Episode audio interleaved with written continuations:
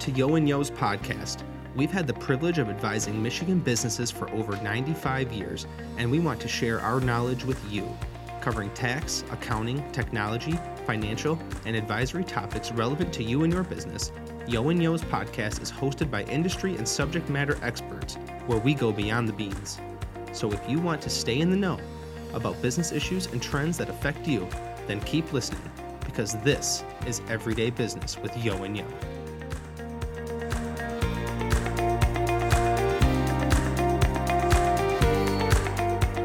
Hello, I'm today's host, Jacob Sobczynski, principal at Yeo and Yeo, and welcome to this two part series. This is our second part on the series, talking specifically about the tax effects of blockchain and crypto securities. I'm excited to introduce my guests, Zahir Basha and Randy Howard, part of Yeo and Yeo's tax team who specialize in cryptocurrencies. Thank you both for joining me. I'd like to start first Thanks, by Jacob. just throwing a question out there uh, asking when do the cryptocurrencies become taxable? You know, this is a big part in, in what we've seen coming in.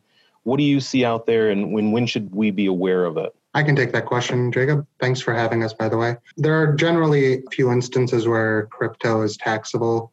Uh, the four main ones, or the four that are pointed out by the IRS typically, are when you're trading crypto or selling crypto, uh, whether it's the US dollar or any fiat currency, you're exchanging the cryptocurrency or virtual currency is another term the IRS uses for regular day to day currency. If you ever use crypto to pay for goods or services, there are some lenders or some utilities where you can pay your heating bill or your cooling bill with crypto. Uh, in those instances, uh, at the moment you pay that bill, there's a calculation of gain on the exchange of that virtual currency for the fair market value of the services or goods you bought. Another one is when you exchange one type of cryptocurrency for a different type of cryptocurrency. Um, that's quite common if you're exchanging Bitcoin for Ethereum or XRP or any of those types of exchanges. Uh, and then the one where there are different levels of taxes when you mine um, stake crypto. Um, there are instances where when you're mining crypto, there's a decision that has to be made whether you're doing it as a trader business or as a hobby, and there might be different tax aspects to that. But when you're mining it, as soon as a Bitcoin or a crypto is created, you generate a taxable transaction there. And then when you go and sell that crypto, there's a second layer of tax um, at a capital gain rate. Most. So, for the normal individual who, when we're using uh, an exchange to transfer our cryptos from one to another back to fiat, what should we be looking for? Is there long term effects to that, short term gains? Randy, any thoughts on that? Yeah, it can either be short-term gain or a long-term gain, uh, depending on how long you hold crypto. To be in order to be a long-term gain, you would have to hold a, the crypto for at least a year before you go ahead and exchange or, or sell it. And whereas anything under a year would be short-term. Um, and the advantage, you get uh, favorable tax rates for holding that crypto for over a year. So, it goes back to the long term gain. Yep, the long-term capital gain rate um, would be used for holding that for longer than a year. What about wash sales? So the wash sales um, for crypto, they're actually treated as property and not as securities, so they can get around those wash sale rules. That's one of the uh, tax planning strategies uh, we call tax loss harvesting that we can possibly use to where if you are having um, some larger gains later in the year, um, you could possibly sell some of your crypto and then buy it back almost immediately but in the time that you sell it, you would realize those losses to go counteract your gains. Penny losses or gains from cryptos just get lumped in with any additional uh, long term gains or losses? Correct. Uh, yep, they get reported on that 8949 and then on the ultimately on the Schedule D. Yeah, the only difference um, would be if you're mining it and not holding it for investment. That's when it could be included on a Schedule C or on another income line or page one of your business tax return. On a Mhm. uh, as business income rather than a capital gain. Um, Yeah. Correct. Yeah, and that would be subject to self-employment tax as What well. about being compensated um, through cryptocurrency if I'm getting paid in cryptocurrency? Like any benefit or wages paid to the employee, if it's paid to an employee, it would be included on their W 2. You would have to figure out or calculate the fair market value of crypto given to the employee as compensation. Uh, would be it would still be subject to federal and uh, state income tax withholding as well as your FICA tax withholdings. Is that re- income reported at the date I'm given, the value at the date I'm given? So theoretically, if I pay tax and it's a dollar on that day as income, paid a dollar, I pay tax as ordinary income on that dollar, and then whatever gain, capital gain I have, I'd have capital gain at the same time. Yeah, so whatever's included, I mean, it's kind of like with stock vesting options and things like that. The initial payment to the employee, uh, that's included in box one of your W 2 as ordinary wages tax, ordinary rates, and that gives you your cost basis in the crypto. So if the employee were later then to go out and sell it, they would take the fair market value at the date they sold it and subtract the cost basis, which was the amount that was included in their W 2. Can you talk about non taxable transactions related to crypto securities and cryptocurrencies? So there are a few different uh, non-taxable crypto transactions. The first with that being would be giving uh, cryptocurrency as a gift. Next, we would move on to the uh, wallet to wallet um, or going from exchange to exchange transfer. Um, that would be non-taxable. Also, uh, the buying of the cryptocurrency and then uh, donating virtual currency to a charity. That also would be a non-taxable transaction. And so, just to reiterate, Zahir, I think you said it before, but moving from a currency to currency create a transaction, even though it didn't convert back to fiat. I just wanted to reiterate that. If you're exchanging one type of currency for a different type of currency or crypto, then it is taxable. But if you're simply transferring your crypto from one wallet or exchange to another wallet or exchange, uh, it would not be taxable. Mm-hmm. Right. It would have to be the same cryptocurrency. So, yeah. you know, if you're just transferring your Bitcoin, for example, from Coinbase to Coinbase Pro, that would be, you know, within that wallet, those two talking to each other, that would not be a, a taxable transaction. So we've seen some new movement from PayPal and, and Cash App buying in, and, and now you can trade in cryptocurrencies through their apps. Sites like Robinhood also allow you to buy a handful of, of different cryptocurrencies. Uh, any thoughts on how that's going to be reported and how we should be looking at that? Is that taxable, non taxable transaction? As you mentioned, uh, crypto is becoming more popular. PayPal's recently rolled out as well as Square through their Cash App. It's essentially similar to Coinbase, it's just a different platform to be able to buy and sell crypto. Robinhood, as you mentioned, is another popular one. There are, depending on the platform you're using, uh, you may receive different tax documents from them. And depending on whether they're domestically based or foreign based, um, most of those are domestically based, but there's exchanges like Binance and others that may be foreign exchanges or third party foreign exchanges where you might step into foreign reporting uh, requirements.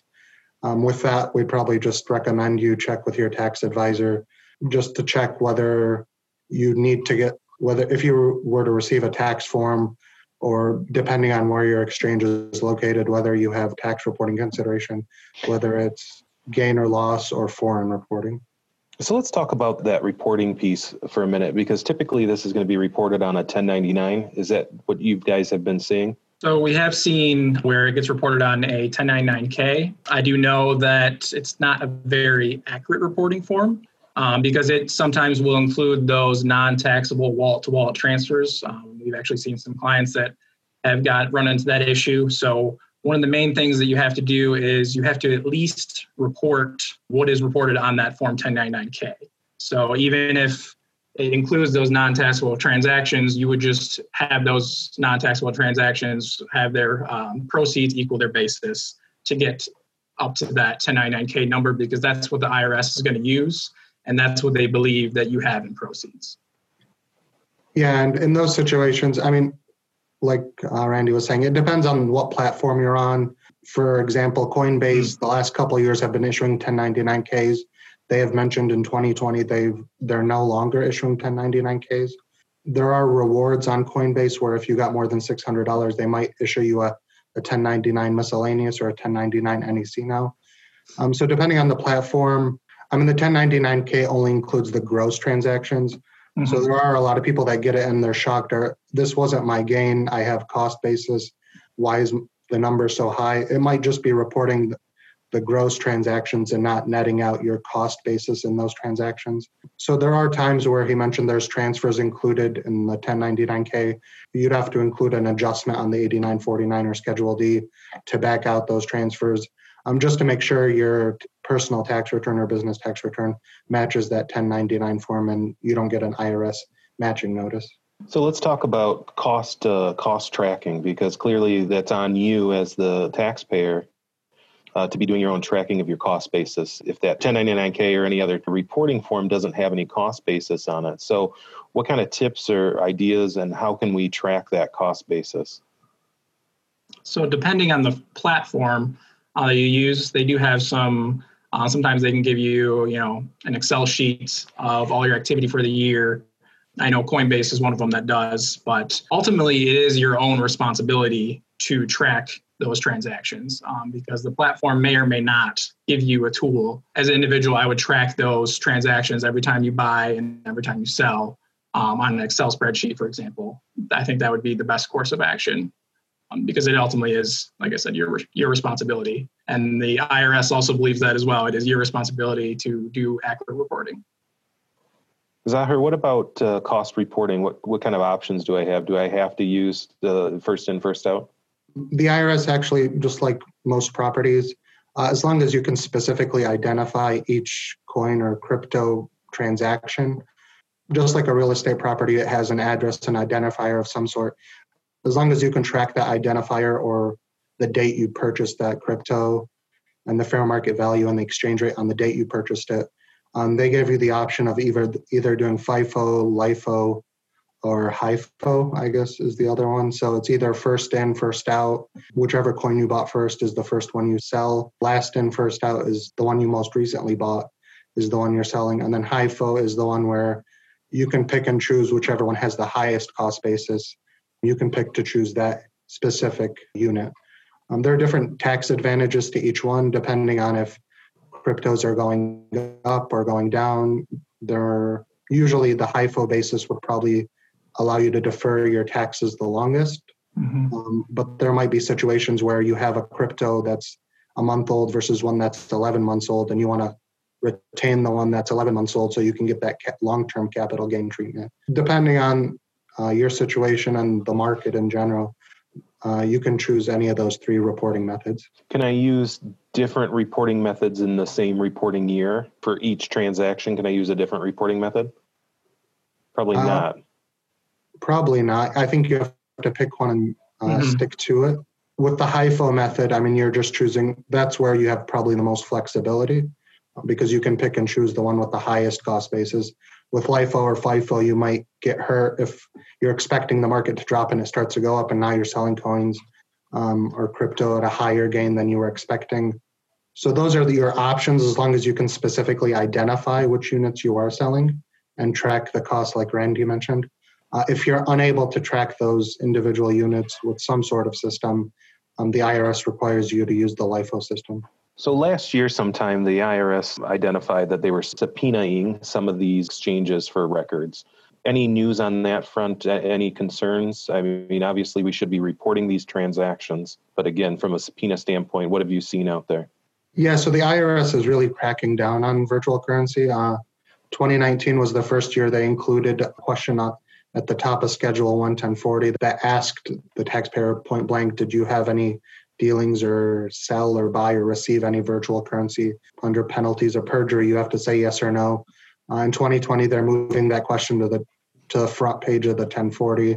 But like you said, they've been subpoenaing records um, from Coinbase and different platforms. They've sent out letters to taxpayers who didn't report their crypto on their returns and asking them to pay back taxes and amend their returns.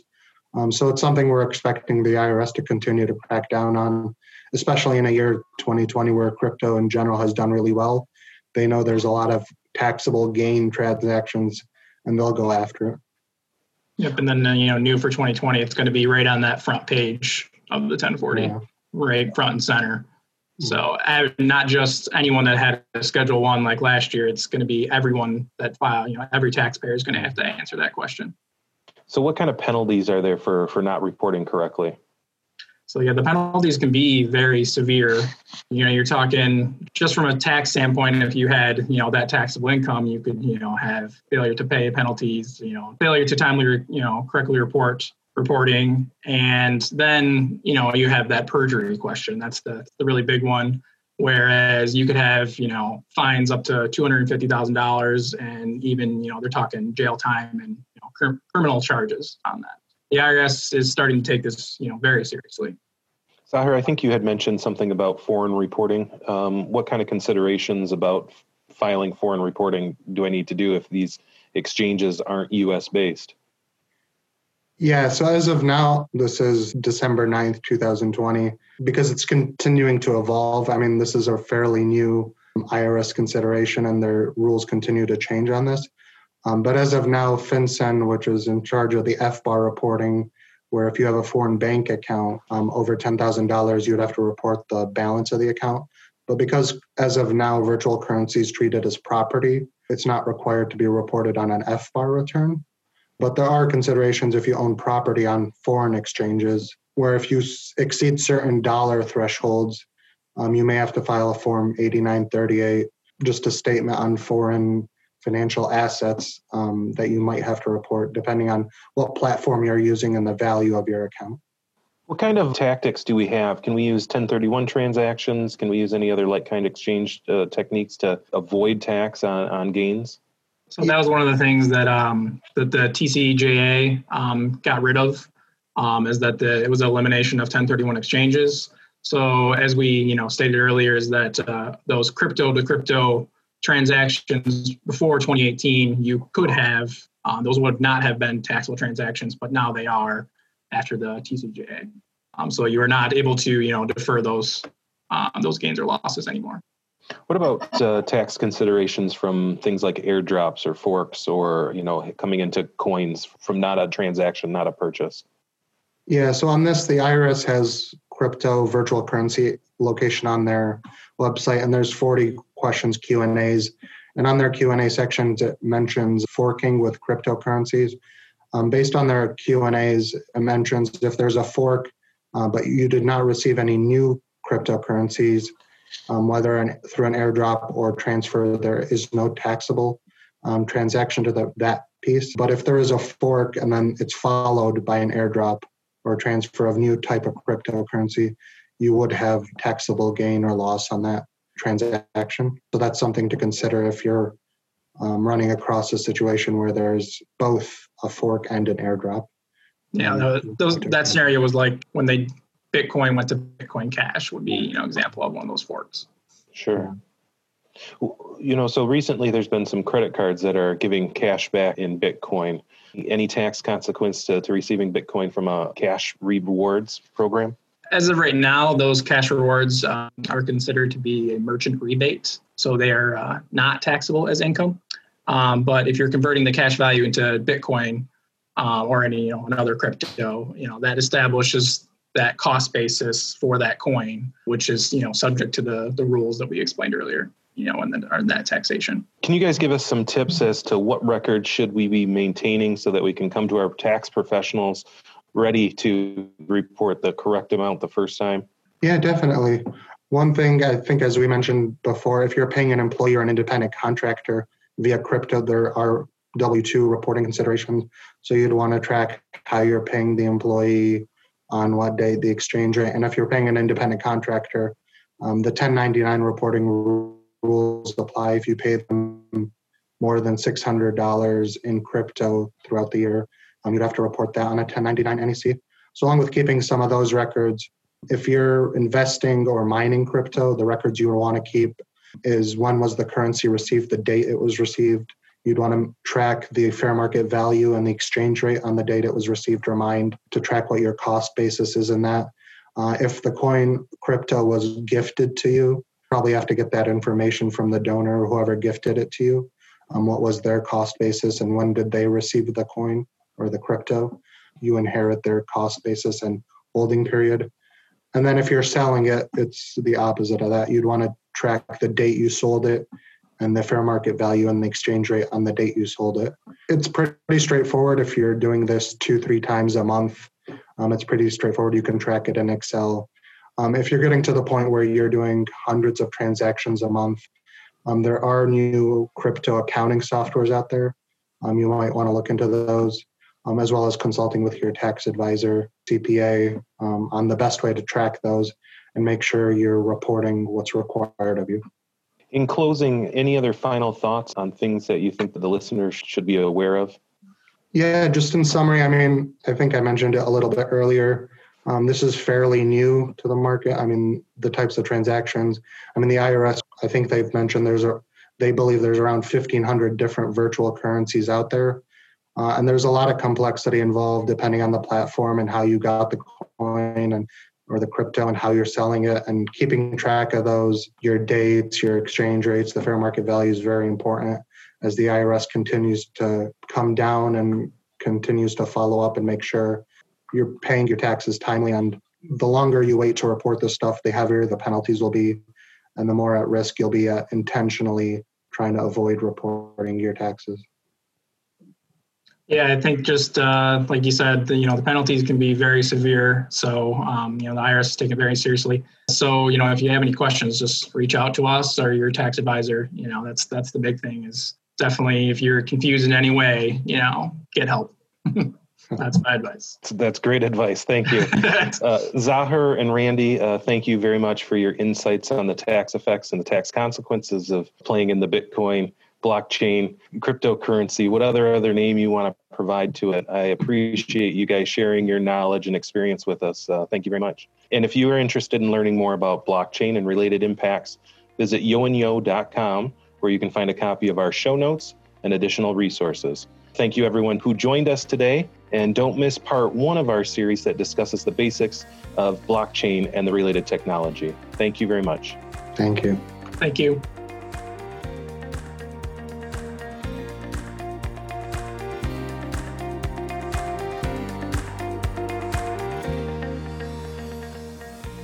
You for tuning in to Yeo and Yeo's Everyday Business Podcast. Yeo and Yeo's podcast can be listened to on Apple Podcasts, Podbean, and of course our website. Please subscribe, rate, and review. For more business insights, visit our resource center at yeoandyeo.com and be sure to subscribe to our newsletters. We'll talk to you next time on Yeo and Yeo's Everyday Business Podcast.